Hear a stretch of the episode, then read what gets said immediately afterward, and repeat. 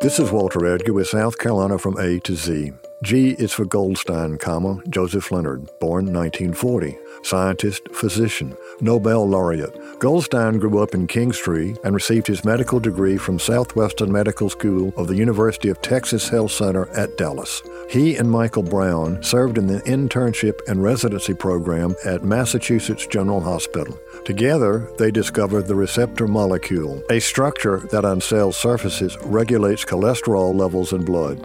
They found that the molecule indicates some correlation between blood cholesterol levels and heart disease. Goldstein returned to the University of Texas Health Center at Dallas in 1972, where he was named professor of medicine and genetics. In 1985, Joseph Leonard Goldstein and his colleague were awarded the Nobel Prize in Physiology and Medicine for their research into cholesterol metabolism and the discovery of low density LDL receptors.